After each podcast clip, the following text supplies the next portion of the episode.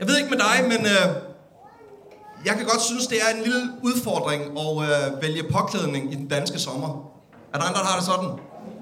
Er det lange bukser, er det kort bukser? Er det øh, tanktop, eller er det sweater? Man ved ikke. Ej, måske ikke lige sweater. Og øh, hver eneste gang den her sommer, øh, som vi lige er gået i gang med, når jeg synes, børnene, inden de løber afsted, og siger, far, det regner et eller andet, så kan jeg altid, jeg, jeg, jeg ved ikke, hvad jeg skal have på, kan jeg altid høre min mors stemme sådan i baggrunden. Der er ikke noget, der hedder dårlig vejr. Der er kun noget, der hedder dårlig påklædning. Er der andre, der også har hørt den, da de var små? Og øh, jeg, jeg tænker lidt, at det var godt med af min mor, men fem børn og en lille lejlighed på Bornholm handlede det måske mere om at få os ud af huset, end det var, at vi skulle ud og nyde det gode vejr. Min mor hun kom jo selv fra en søskendeflok, hvor de var 12 børn. Så kan jeg vide, om hendes mor og far ikke også har sagt det. Der er ikke noget, der hedder dårlig vejr, kun dårlig påklædning, så kom bare ud og leg. Jamen, det lyner, det tordner, det er oversvømmelse.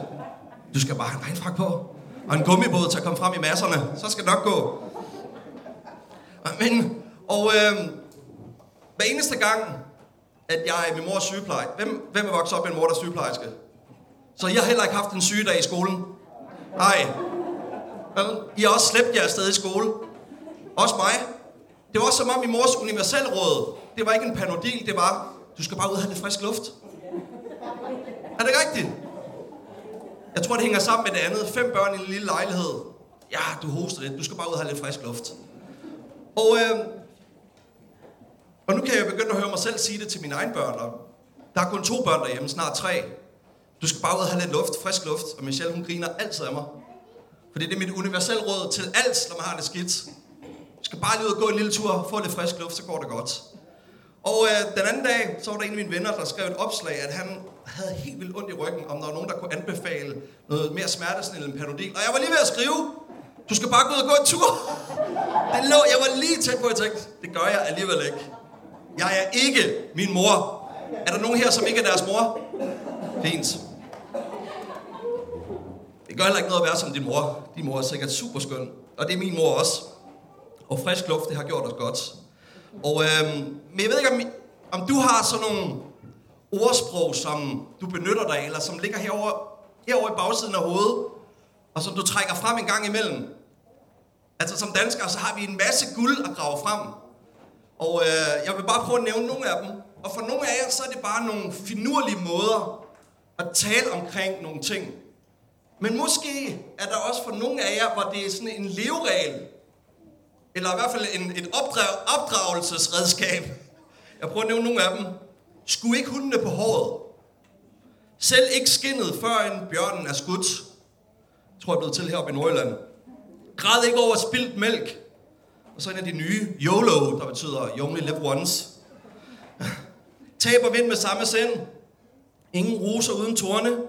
Hvor der handles, der spilles. Blind høne finder oskorn. Nød lærer nøgen damer spinde. Ja. Lige børn leger bedst. Man skal smide, mens hjernet er varmt. Man kan ikke både blæse og have mel i munden. Der er nogen, der sidder og tænker, jamen det var jo min samtale, alle dem her, du har nævnt, det er jo sådan, jeg snakker. Uh, man skal ikke kaste med sten, når man selv bor i et glashus. Bum. Sådan. Og jeg tror fælles for dem alle, selvom vi bruger jo dem, Øh, nogle bruger dem mere end andre. Jeg vil jo sige, det er en del af vores sådan, kulturskat, der har sådan ordsprog, som vi bringer med os. Og for, for nogen så er det bare finurlige måder at formulere og forstå livet på. Men for andre, og for nogle af jer, så er det helt sikkert sådan nogle iboende, dyb, dybere liggende leveregler, der dybest set øh, giver retning til, eller måske hjælper dig til at navigere i situationer. Så er der en af dem her, der kommer frem. Nå ja, man skal jo også sørge for, at øh, ikke at græde over spildt mælk. Så det er okay, op på benene, videre igen. Øh, YOLO, du, du lever kun én gang, fint. Jeg bruger 5.000 på den der håndtaske der. Det kan godt være, at det ikke er alle omkring dig, der bliver så glade for, at du lavede den øh, den øvelse. Men sammenfattende for dem alle sammen, du må gerne tænde den første slide. Øh, sammenfattende for dem alle sammen, det er, at der var, du hørte det på et eller andet tidspunkt. Medmindre du, du er opdraget, hvad hedder det, sådan, du er forfatter til dem alle sammen. Men vi har alle sammen hørt dem fortalt af nogen. I mit tilfælde var det min mor, der sagde det der med, at frisk luft gør lægen fattigere. Ikke? Afsted! Og jeg kan jo så høre mig selv bruge de samme ord, som min mor brugte. Og vi alle sammen har hørt dem et sted. En af mine gode venner, en af mine lærere på et tidspunkt, hun sagde noget, jeg har selv har taget med og bruger. Det her med, at gode venner er bedre end penge i banken. Forstået på den måde, at nogle gange koster det penge at have gode venner. Rigelige mængder chips og dip. Eller i det her tilfælde var det, fordi deres bedste venner, de boede andre steder i landet. Og det var altså dyrt at komme derhen. Så gode venner er bedre end penge i banken. Er der nogen, der er inde i den? Nogen kigger lige omkring, er det min gode ven, der har hånden op eller ikke? Og øh, min gode ven Jakob Viftrup, han sagde det her. Det er svært at få nye gamle venner. Det er svært at få nye gamle venner. Altså, gamle venner, det er noget, der tager tid. Og det er svært lige pludselig at starte forfra med at få nogle gamle venner. For de er jo gamle venner, fordi man har vandret med dem. Øh, og så er der selvfølgelig Gary Lineker, en kendt profet fra England af. En fod, gammel fodboldspiller. Han siger, at fodbold er et simpelt spil. Der er 22 mand, der jagter efter en bold i 90 minutter, og tyskerne vinder altid til sidst. Og fælles for dem alle sammen, det er der nogen, der har sagt noget, der er blevet til en eller anden form for læring. Det har man taget med sig. Man bringer det med sig. Og i, i videnskaben, der arbejder man, eller bruger man det her begreb, der hedder social konstruktivisme. Det skal ikke tale så meget om. Det handler dybest set om, at verden, som vi kender den, eller vores forståelse, vores opfattelse af verden, bliver konstrueret, bliver skabt igennem relationen med andre. Okay? Så vores verdensopfattelse bliver udfordret eller bekræftet af andre menneskers holdning om et eller andet. Det er selvfølgelig, det siger socialkonstruktivisme, og det kan man selvfølgelig være uenig med eller ej. Det handler ikke om, at man lige pludselig kan sige, at der findes ikke bjerge, eller der findes ikke hajer. Men opfattelsen eller forståelsen, hvad en haj er, kan være forskellig. Alt afhængig af, hvad for en oplevelse man har haft med en haj. Så nogen vil sige, det er forfærdeligt menneskeædende krybdyr, ikke krybdyr, men rovdyr. Andre vil sige, at det er en sød, det ved jeg ikke, om der er nogen, der vil sige, men nogen vil sige, at det er en nuttet fisk. Men det er stadig en haj. Men måden, vi taler om en haj på, kan være forskellig. Og den her videnskab at dybest set, taler dybest set om den måde, vi taler om ting. Det er den måde, vi forstår verden på. Jeg har været til PrEP-kursus, som er sådan et kommunikationskursus for par. Vi har været på det tre gange. Og det går super godt med at kommunikere. Men i PrEP, der er der en øvelse eller et slide, hvor det handler om, at der er sådan en, der, der er tre øer. Ja, tre øer. Nu, nu genfortæller han bare. Det kan godt være, at der ikke er tre øer, men i mit hoved var der tre øer, og så var manden på den ene ø, kvinden på den, på den, på den tredje ø, og så var der en ø imellem. Men... Og så skulle de så beskrive, er det rigtigt? Ja, Michael. Og så skulle de hver især beskrive, hvad der var på den ø, men fordi øen var forskellige steder, så så de noget forskelligt på den anden ø. Og hele kunsten, det var at invitere den anden over på sin ø, så man kunne forklare, hvad det var, man så. Og hele øvelsen gik jo ud på det her med, prøv nu at kunne sætte dig ind i den anden situation. Igen, ens verdensbillede forandres kun i mødet med noget, der ser anderledes ud. Eller den andens oplevelse. Og for lige at vende tilbage til har jeg, jeg kommer tilbage til Bibelen om et kort øjeblik. Eller jeg kommer til Bibelen om et kort øjeblik. Øhm, dengang Dødens Skab, den der film om den der hej, den kom ud. Før den, så troede jeg, folk havde et forskelligt, eller sådan et, måske et afslappet forhold til hajer. Men da den film den kom ud, så formede det en hel generations forståelse, hvad en haj, og især hvad en hvidhaj var. Man kan simpelthen se i bestanden af hajer er faldet drastisk efter, at den her video, den her film blev produceret omkring den her haj, der var portrætteret som helt vildt ond og nøjregnende og brutal og så faldt bestanden af hajer drastisk. Fordi folk, og mange fik en oplevelse af, at hajer de er nøjregnende, de er brutale, de er uhyggelige. Og det var en film, der ændrede, eller måske formede en hel generations forståelse af, hvad en haj er. Gerne nu vide, hvis det var Disney, der kom først, med glædens smil i stedet for en haj, i stedet for dødens skab. kan vide, om folk har tænkt, ej, hvor fedt med hajer, det er sådan nogle smiler, og jeg... Det ved jeg ikke, om det ville have været anderledes på den måde. Eller sagt på en anden måde, og nu kommer vi til Jesus lige om lidt. Sagt på en anden måde, det er, den mest dominerende opfattelse af verden er den mest dominerende sandhed om verden. Sagt på en anden måde, det der skal til for at ændre noget, ændre folks opfattelse, det er, at der er nogen, der stopper op og siger, sådan ser jeg ikke på det. Sådan tror jeg ikke på det længere. Det er ikke en rigtig opfattelse. Og jeg skal som Severin heller ikke begive mig ud i at tale, eller hvad de sætter omkring politik.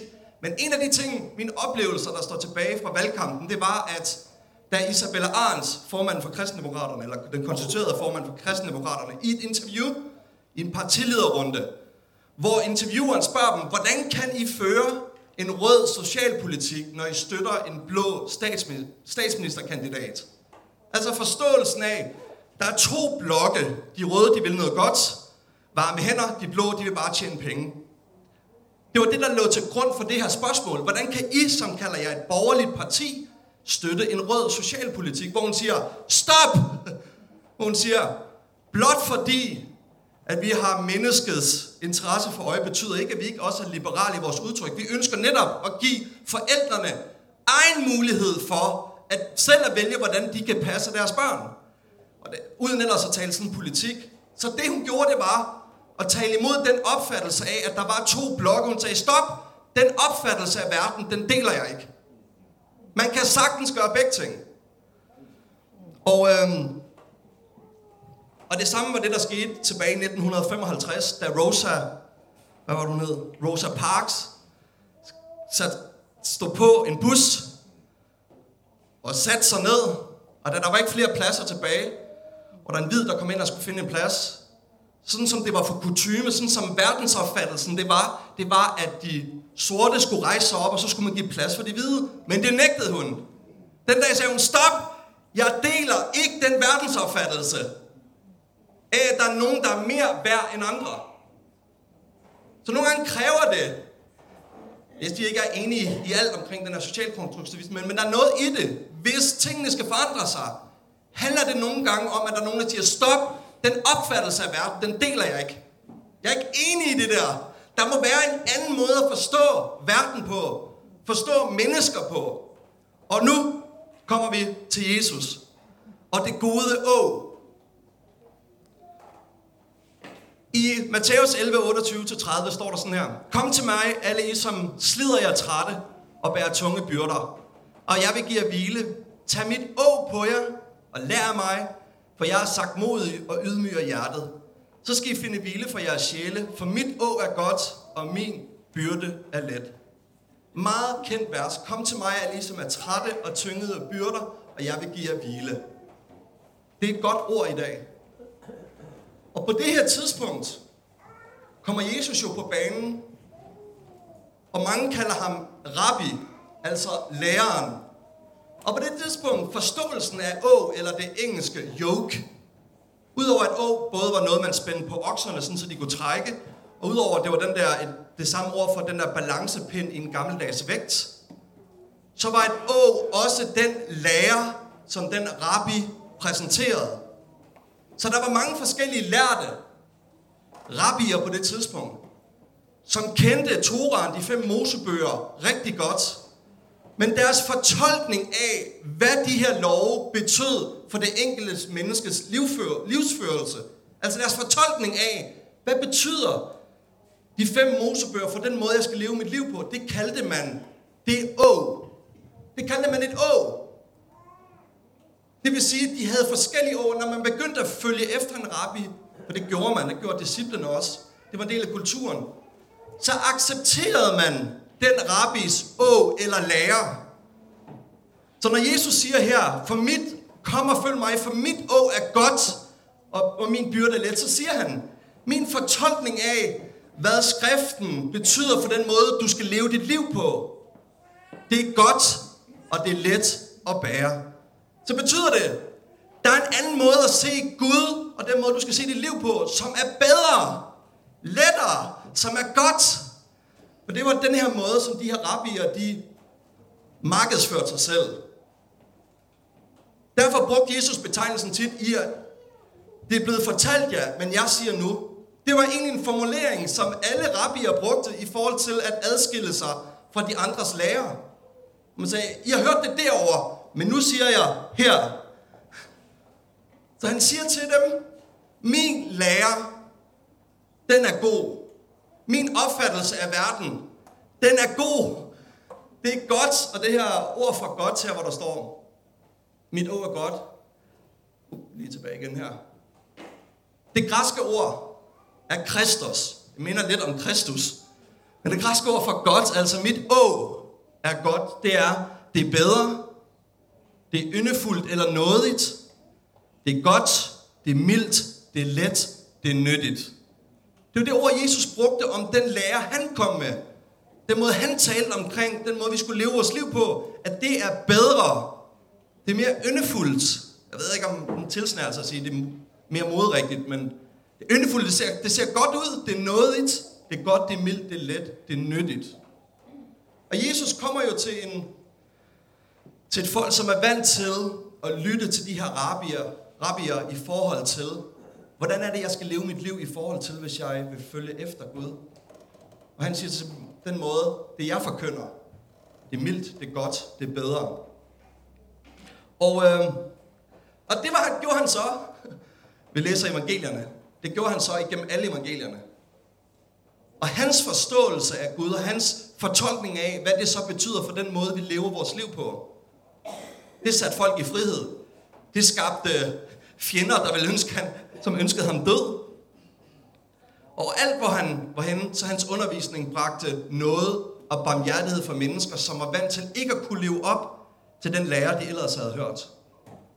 Det var nådigt, det var let, det var godt, det var mildt. Havde det været i dag, kunne det være nogle af de andre rabbier, havde råbt, det er fake news! Det passer ikke. Det gjorde de jo på det tidspunkt. Det passer ikke, det er blasfemisk, det han siger. Og øh, jeg tror, Jesus var lidt forud for sin tid i forhold til hele det der social konstruktivisme.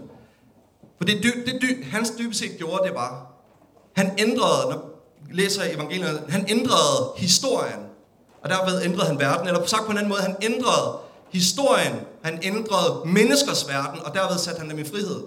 For lige pludselig var det muligt nu at følge efter ham. Lige pludselig nu blev der givet værdi til mennesker, selvom man ikke kunne komme til synagogen, selvom man ikke kunne få gjort det, selvom man ikke havde levet et godt liv, selvom man ikke betalte tiende af dild, som Jesus udfordrede nogle af dem om. Jeg var der, så ville jeg givet alt dild til Gud, fordi det er en forfærdelig urt. Ikke? Der var ingen, der kunne leve op til det. Og pludselig ved at ændre historien, ændrer han deres verden og skaber miraklerne. Det, nu læser jeg bare, det skete med børnene, som ingen rettigheder havde. Det skete med den samaritanske kvinde ved brønden, som ingen anseelse havde. Det skete med Zacchaeus, som både ingen højde eller respekt havde. Det skete med kvinden grebet utroskab, som ingen værdighed havde. Det skete med Lazarus, som ingen pulslag havde. Og det sker med dig og mig, som dybest set ingen undskyldning eller håb har. Gør han det muligt for os at møde Gud igen og igen og finde trøst og håb, selv der, hvor vi ikke kan. Og det flugter sindssygt godt med hans regeringsgrundlag, eller hans, ja. Herrens ånd er over mig, fordi han har salvet mig. Han har sendt mig for at bringe godt budskab til fattige, for at udråbe frigivelse for fanger og syn til blinde, for at sætte undertrykte i frihed, for at udråbe et noget år for Herren. Det var alt det, han var ude efter. For at sætte, give godt budskab til de fattige, udråbe frigivelse for fanger. Han var optaget hele tiden af dette. Og når han mødte noget, som ikke gav mening, mening, eller hvor mennesker ikke blev behandlet med den værdi, som Gud havde givet dem, så udfordrede han den historie. Om det var børnene, om det var kvinden, om det var Zacchaeus, eller om alle dem, som dybest set selv var skyld i, at de var der, hvor de er. Gav han dem en mulighed for at finde Gud. Ikke først til at tage til templet, men ved at tage imod ham. Thomas Willer, som prædikede her for et par uger siden, talte omkring det her med, at de gode nyheder i evangeliet stadig er gode nyheder. At det fortsat er i gang med at forandre os. Og nogle af jer, der var her den dag, da han prædikede omkring det. Og jeg har tænkt meget på det. Hvor er det, evangeliet er i gang med at forandre mig? Eller sagt på en måde, hvor er det, evangeliet er i gang med at råbe mig op og sige, stop! Den måde, du ser dig selv på, David, eller tænker om dig selv, det flugter ikke med den måde, Gud ser på dig. Der skal ske noget andet i dit liv, for at blive sat i frihed. Det har jeg tænkt mange gange på. Hvad mener dit liv? Hvad er det for en sandhed? Hvad er det for en opfattelse af dig selv, som Gud er i gang med, eller som Jesus er i gang, evangeliet er i gang med at udfordre? Er det, at jamen det er først, når jeg når derhen til, at lykken den finder mig. Det er først, når jeg giver det der. Det er først, når jeg bliver fri af det der. Hvor er det, evangeliet er i gang med stadigvæk at forandre dig? 75 år nede af vejen af dit liv. 15 år nede af vejen. Ny kristen eller gammel, hvis man kan sige det sådan, moden kristen er måske et bedre ord. Hvor er det evangeliet råber op, udfordrer den mm, lammende opfattelse af dig selv. Paulus i sin breve var meget opmærksom på, at denne her evangelisk kamp for at, at forvandle, det faktisk var en daglig kamp. Det var ikke sådan en løft din hånd søndag formiddag, så er det slut, så, så er du nået i mål. Bibelen faktisk, taler faktisk om, at denne her frelse er noget fortsættende. For frelsen handler om genoprettelse. Øhm, så Paulus han taler meget omkring, hvordan at det her det er en konstant og en vedvarende ting. Lidt ligesom når jeg desperat hver eneste dag forsøger at overbevise Michelle om, at strømper efterladt nede i, i stuen er godt for indeklimaet, i stedet for at placere dem op i øh, vasketøjskurven. At det faktisk er godt for indeklimaet og godt og for, godt for min trivsel. Hver dag. The struggle is real. Men Paulus taler om, det er noget, der sker hele tiden. Hver eneste dag. Han skriver i Galaterne 5.1. Til den frihed har Kristus befriet os. Stå derfor fast, og lad ikke adder tvinge under trælleå. Kolossenserne 2.8.10 skriver han til en anden menighed. Til til, at ingen fanger jer med filosofi og tomt bedrag, der bygger på menneskers overlevering. På verdens magter og ikke på Kristus. For i ham bor hele guddomsfylden i kød og blod, og i ham, som er hoved for al magt og myndighed, er I blevet fyldt med den. Her taler han om, at det er en konstant ting. Der er nogle opfattelser af dig selv, som bekriger, kæmper imod. Det å, som Jesus ønsker at lægge over, som er godt, som er mildt, som er yndefuldt. Fordi sandheden er, at vi har alle sammen noget med i bagagen. Opfattelser af os selv af verden, som bare er blevet til selvfølgeligheder. Det kan være nogle af de her ordsprog. Det kan også være en ting, du har lært helt fra, du var, da du var lille, at jeg vil lige få noget ud fra mig selv. Men jeg starter lige med min kone. Michelle? Fint. Og øh, fordi vi har alle sammen ting med. Og hun har masse bagage med. Jeg har bare lige sådan en trolley, sådan en lufthavnsbagage, sådan en... Nej, det passer ikke. Men Michelle, hun er lige gået på barsel. Og øh, jeg går stadig på arbejde. Og nogle gange, når jeg kommer hjem, har jeg tænkt, må du ikke bare glæde dig til barslen, så kan du bare sidde og slappe af og nyde det. Men eneste gang, jeg kommer hjem fra arbejde, så, så sidder hun, jeg har bare så ondt, fordi jeg har gjort badeværelsesregler, og jeg har gjort, jeg har luet ud i haven og alt muligt ting. Og siger, hvorfor? Slapper du ikke bare af? Kan jeg ikke så få dårlig samvittighed? Jeg skal lige, jeg skal lige gøre noget, før jeg lige kan sætte mig ned og slappe af. Og jeg tænker, de fleste af os kender den her. Man må yde, før man kan nyde. Hvor mange har hørt den? Hvor mange har brugt den inden for den sidste uge over for dine børn? Man må yde, før man kan nyde. Og det kan godt være, nu jeg tænker, men den tænker jeg ikke så meget over. Men kan vide, om den ikke ligger godt på ryggraden. Sådan en autorespons på ting, der bare ligger. Man må yde, før man kan nyde. Og selvom Bibelen egentlig i ordsprogenes bog taler omkring det væsentlige i at gøre en indsats, så man kan nyde frugten, og som du sår, sådan høster du også. Så er der alligevel noget i forhold til denne her leveregel, som er udfordrende i forhold til evangeliet. At man må yde, før man kan nyde. For hvad med historien om de arbejdere, der arbejder på forskellige tidspunkter og forskellige timer i løbet af dagen, men får den samme løn. Eller Maria, der bliver hedret, fordi hun sidder, og ikke Martha, der knokler. Og kan vide om hele evangeliet ikke handler om, den eneste grund til, at du kan nyde, er fordi der var en anden, der kan yde. Eller der har ydet. Yt. Jeg ved ikke, hvad det hedder sådan i bestemt form. En anden, der har ydt. Så du kan nyt. Hyt. Um, og selvom det er et skabelsesprincip i det her med, at som du, du sår, som du høster. Nej, du, du høster, som du sår. Så der er lige noget omkring den her med en forståelse af, hvad nu hvis det var den, der lå, at det eneste grund til, du kan yde, det, eneste grund til, du kan nyde, det er, at der er en anden, der har ydet og ydet. Men nu hvis det var det, der var grundprincippet af, ligegyldigt hvad du kommer til at skulle gøre, så er udgangspunktet, at du kan nyde nåden, før du involverer dig i missionen. At det er udgangspunktet. Eller som Thomas sagde, Viller, han finder hvile i den her altid allerede elsket. Allerede inden man skal gå i gang, så kan man nyde. Min egen bagage.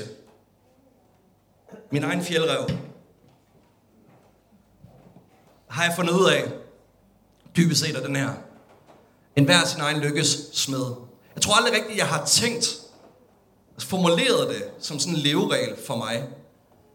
Men jeg kan se, når jeg ser tilbage, at det er dybest set det, der har været sådan et omdrejningspunkt. En hver sin egen lykkes smed. Sagt på en anden måde, jeg har selv ansvaret for at få tingene til at lykkes. En lidt mindre flatterende udgave af den der, øh, ikke fordi den er nødvendigvis er flatterende, det er, hvis man skal gøre noget godt, skal man gøre det selv. Er det ikke rigtigt? Nej, det er fint, I møgt. Hvis man skal gøre noget godt, skal man gøre det selv. Eller det er kun, når jeg gør det godt nok, at jeg er god nok. Det der har været min leveregel number one. Og det har fungeret rigtig godt igennem hele mit liv.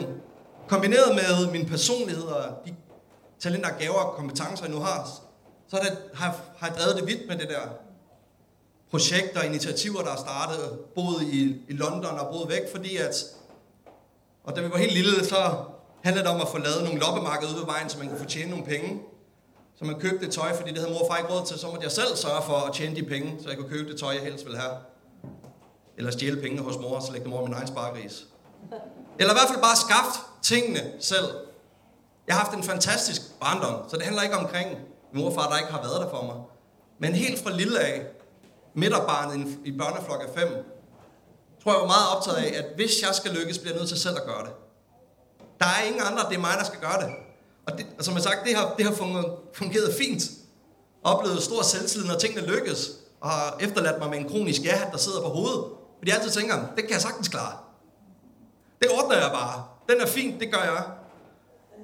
Men, det store men, at det er svært også blevet klar over, at når det så ikke er lykkedes for mig, når livet lige pludselig ikke flyder, eller glider i olie og spørger, så er det også kun mig selv, der har ansvaret for at få mig til at have det godt nok igen. Bagsiden af det her, det er dybest set, at jeg har levet på en måde, hvor jeg ikke har haft tiltro til, at der er andre dybest set, der vil gøre noget godt for mig. Og det har ikke været sådan, at jeg levede i sådan et, en, en bitter måde, et bitter forhold, bitter forhold over for folk, eller noget som helst. Jeg har bare dybest set ikke haft overbevisning om, at der er nogen, der, kunne, der vil mig noget godt. Så derfor skal jeg selv sørge for at håndtere, når jeg er ked af det, og ikke har det godt. Og det kan godt være det kan godt være ensomt. Og jeg leder ikke efter sådan et, når... Jeg tror dybest set, at jeg prøver at beskrive en måde at leve sit liv på, som langt hen ad vejen er godt, men som har en ekstrem bagside. Hvor man lige pludselig finder ud af, jeg kan dybest set ikke engang trøste mig selv. Jeg måtte finde min egen trøst. Og, og jeg ved ikke, om nogen af jer, nu er det ikke håndsoprækning, jeg er sådan ude efter. Oplevelsen af at være alene, selv i en stor gruppe af mennesker, er faktisk meget almindelig. Og det med oplevelsen alene handler ikke om, at man er sammen med nogen. Det handler om, måske oplevelsen, de, de ved ikke, hvad der foregår på indersiden. Og oplevelsen af, at jeg er den eneste, der kan hjælpe mig selv. Og det kan der godt være mange grunde til, den måde du voksede op, at det var dybest set sådan, du voksede op. Der var ikke nogen kærlige forældre, der kunne hjælpe dig, og du var efterladt til dig selv til at gøre det det kan se ud på andre områder, eller skammen over det, der gik i stykker, er så stor, at du ikke har lyst til at fortælle det til nogen. Og derved bliver du alene. Fordi frygten for, hvad de andre tænker, den er, er større end håbet om, at de vil kunne forstå dig. Og, øh, og den er meget almindelig. At oplevelsen af at have brug for trøst. Godt være, at det ikke er sådan en følelse, du genkender sådan i hverdagen. Men alle mennesker har brug for at blive trøstet. Men fordi vi alle sammen er overlevere, så finder vi en måde at håndtere sorg og kedelighed. Mangler bedre ord. Så finder vi en måde at håndtere det på. For at forblive ked af det, er der ingen, der har lyst til. Det kan man ikke bære. Så vi finder alle sammen en måde at trøste os selv på. Og jeg vil bare nævne nogle af dem. Det kunne for eksempel være overspisning, impulsshopping, gambling, pornografi, utroskab, selvskade, binge-watching, som, som betyder bare, at man ser masse afsnit i, i, træk, i træk af en serie. Det kan være arbejde. Det kan være online gaming. På forskellige måder, som tager toppen af kederligheden for en stund. Det giver et eller andet. Og det er en måde at trøste sig selv på. Men mange af de ting, jeg har nævnt, har måske også en slagside, som hvor skam følger med over dette. Men i det mindste har det taget toppen af kederligheden. Godt. Men de gode nyheder, og du kommer de gode nyheder, det er, Jesus sagde netop de her ord, jeg er kommet for at give liv og liv i overflod. De gode nyheder er, at vi behøver ikke være reduceret til at være nogen, der skal overleve selv. Men han er kommet for at give liv og liv i overflod. Og de, nye, de gode nyheder for mig fortsat, det er, jeg er ikke alene, og der er en Gud, som vil trøste mig. Det er de gode nyheder for mig, som er i gang med at forvandle og forandre mig og give håb til mig.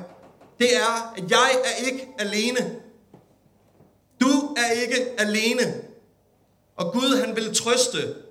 Og jeg tror, det blev sådan rigtig levende for mig, da Tobias sidder på anden række. Han ledte møde her for et par uger siden, hvor han delte det her skriftsted. Lovet være Gud, hvor Herre Jesu Kristi Fader, barmhjertighedens Fader og alt trøst Gud, som trøster os i al vores trængsel, så vi kan trøste alle dem, der er i trængsel, med den trøst, vi selv trøstes med af Gud. Der er mange trøster. For ligesom Kristi lidelser i rigt mål kom til, kommer til os, således kommer også den trøst, som Kristus giver i rigt mål til os. Al trøst Gud. Jeg tror bare blevet op. Det her er gode nyheder, ikke bare til dig og mig, men til hele menneskeheden. Al trøst Gud. Al trøst Gud.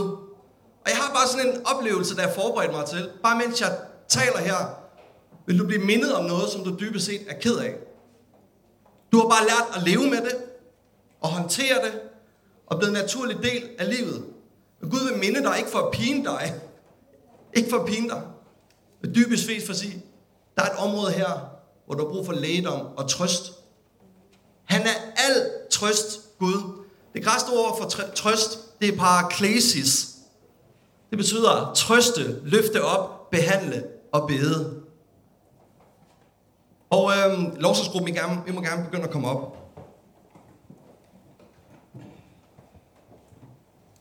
Han er alt trøst. Han opmuntrer, han behandler, han beder. Og roden er det samme. Ordet her at det ord, der bliver brugt om helligånden talsmanden. Parakletos. Ham, der trøster. Nu har vi lige haft pinse for en uge siden. Ordet helligånden, talsmanden, er parakletos. Den, der trøster. Den, der opmuntrer. Den, der løfter op. Den, der behandler. Han er trøsteren. Og i min egen sygemelding for ikke særlig lang tid siden, så gik jeg en dag langs havnen, som jeg gjorde ret tit den, i den periode. Og jeg går bare og hører noget lovsang i sådan ørerne. Øh, og øh, på et tidspunkt, lige pludselig kommer jeg til at huske på en oplevelse, jeg havde, da jeg var ude at rejse, der var på Filippinerne. Jeg havde taget et team med ud at rejse. Vi var nede på en missionstur, hvor vi besøgte forskellige projekter. Og dernede blev jeg ramt af tyfusfeber, fordi jeg ikke havde taget en vaccine mod tyfus. tænkte, jeg sparer lige de der 350 kroner. Øh, det var dumt. Og jeg blev indlagt. Men fordi vi havde lagt en plan for den tur, så blev teamet nødt til at rejse videre til en anden by. Så her ligger jeg med over 40 i feber på et skummelt hospital på Filippinerne og glider ind og ud af febervildelser. Og da jeg går ned på havnen for ikke så lang tid siden, bliver jeg mindet om en følelse, jeg havde glemt. Den følelse af at være fuldstændig alene og efterladt. Jeg har aldrig lært i mit liv at være ked af det. Vi skal bare videre. Men lige der, nede ved KMD dernede, der kommer jeg så ikke mere. Men lige der, da jeg gik ved KMD dernede, der mindede Helligånden mig om, at jeg havde været rigtig ked af det der. Og jeg kan huske, at jeg gik ned på havnen, og så blev jeg så vanvittigt sur på Gud. Så Gud, hvor var du henne? Jeg var allermest alene. Og der oplevede jeg bare, Helligånden tale til mig omkring Helligånden, trøsteren, parakletos, og viste mig et billede af, at han var lige ved siden af mig. Sammen med de der sygeplejersker, der tørte sveden af panden og tog urinprøver og alle mulige ting. Mega ydmygende. Der var Gud lige der. Og jeg tror på, både for mig selv, men også for dig måske, at Gud vil minde dig om situationer i både nutid og i datid, i barndommen, situationer, hvor du oplevede dig efterladt. Og han vil invitere dig til at spørge ham, hvor var du henne, Gud? Og Helligånden, som er trøsteren, det er et af hans navne, vil vise dig, at han var der. Og det vil give dig trøst. Og dybest set vil det læge noget. Vil det læge en selvmedicinering, som har gjort dig i stand til at håndtere den der kederlighed. Det er dybest set ikke, har jeg skrevet her. Du er ikke fortabt. Dit mønster af afhængighed og tilbagevendende synd er måske blot et symptom på en oplevelse af at være alene. Det er ikke synden. Det er ikke de der ting. Det er oplevelsen, der er alene, at være alene. Og Gud har brug for at komme og møde dig og trøste dig, som vil hjælpe dig til at leve et liv i frihed. Der er en måde, du har behandlet dig selv eller været selv på, som har været for svært å at leve op til. Og i dag kommer Jesus og siger, der er et godt å, jeg har at give dig. Et, som er let, som er yndefuldt. Der dybest set, at han vil trøste dig. Det behøver du ikke gøre, det vil han. Og i mit eget liv har jeg måttet lære, hvad betyder det? Betyder det så, at han kommer sådan fysisk, lægger hånden omkring, og jeg begynder lige så stille at finde ud af det, at dybest set kommer han og viser mig, at han er der. Og jeg har måttet vende mig til, i stedet for at prøve at trøste mig selv, skal jeg måske bare lige ture vente et øjeblik, inden jeg lige ræs over i Maxigrillen og køber en ekstra large pølsemix. For måske er det okay at være ked af det, der ikke skal dulmes af, af, af med mad. Måske er det at give ham en mulighed for at invitere ham ind til dybest set at tage sig af det, jeg er ked af, og være trøsteren ind i mit liv. Jeg kan gerne begynde at spille lidt. Jeg ved ikke, hvad for en sang I skal om det lige passer. Kan vi ikke rejse os op? Øhm. Og så har jeg bare lyst til at bede en bøn. I mit eget liv, da, da Tobias han nævnte det her skriftsted fra 2. Korintherbrev, så var der noget, der, så var der noget, der startede for mig. At Gud er, han er trøsteren. Det var en proces, der startede. Og jeg oplevede ham,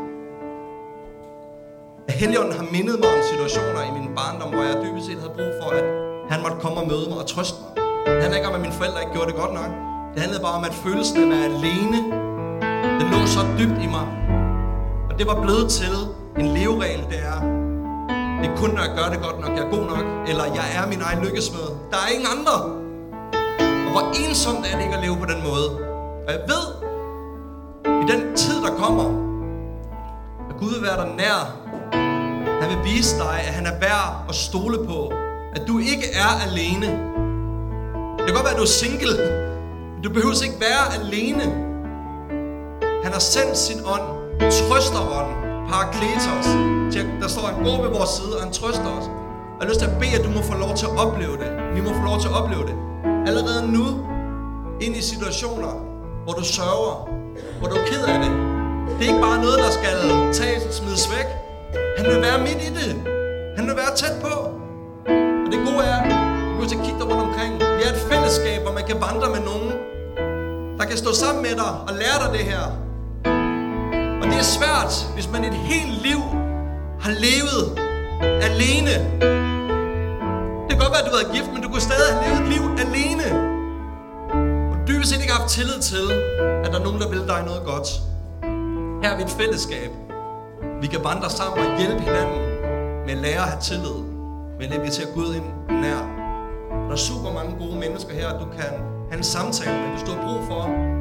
Start og vandre med nogen og sætte ord på nogle ting. Så Helligånden,